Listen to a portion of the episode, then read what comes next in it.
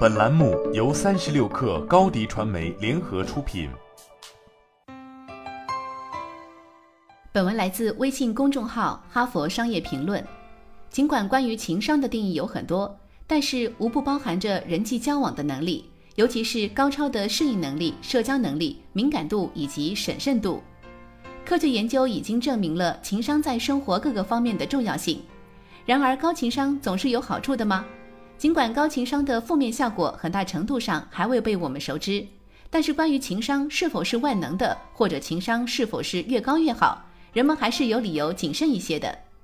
世间许多事情都是适度最好，而且每个人的性格其实都有其缺陷。让我们来听听加码的事例，来探讨一下他的高情商中不那么受人欢迎的部分：一、创造力水平以及创新潜力较低。情商与许多促进个人创造力以及创新能力的因素呈负相关关系。创造力在很长的时间里一直被认为是低情商的特征。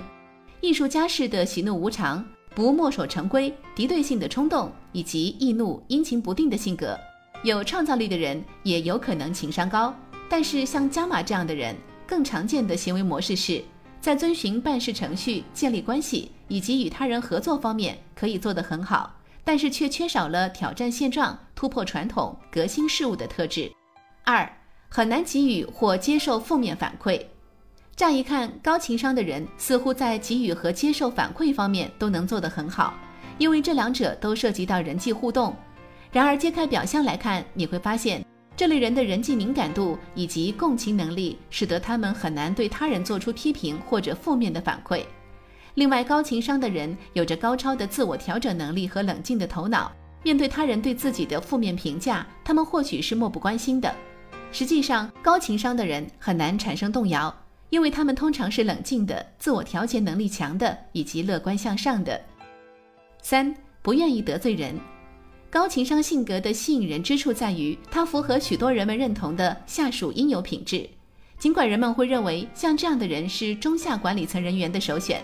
然而，高层领导的角色则需要有能力做出不受欢迎的决策，带来一些新的变化，以及集中精力追求实效，甚至不惜以牺牲员工关系为代价。进一步说，高层领导和决策者只有在他们展现企业家精神去追求创新以及增长的时候，他们才会为公司带来巨大的影响。情商毫无疑问是一个众人追求的以及放之四海皆准的一个性格特征，并且我们通常认为情商高好过情商低。这也是容易理解的。然而，过于看重高情商，便会营造出一个情感上稳定愉悦、员工热情澎湃的按规章制度办事的环境，从而忽视变化与革新。这里有着听话的下属以及优秀的管理者，但是不要期望他们成为高瞻远瞩的领导者或者变革者。好了，本期节目就是这样，下期节目我们不见不散。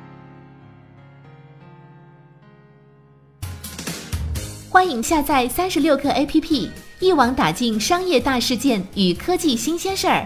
欢迎添加克星电台微信号，微信搜索“克星电台”的全拼，加入我们的社群，一起交流成长。高迪传媒，我们制造影响力，用最专业的态度为企业提供视频、音频全流程解决方案。商务合作，请关注公众号“高迪传媒”。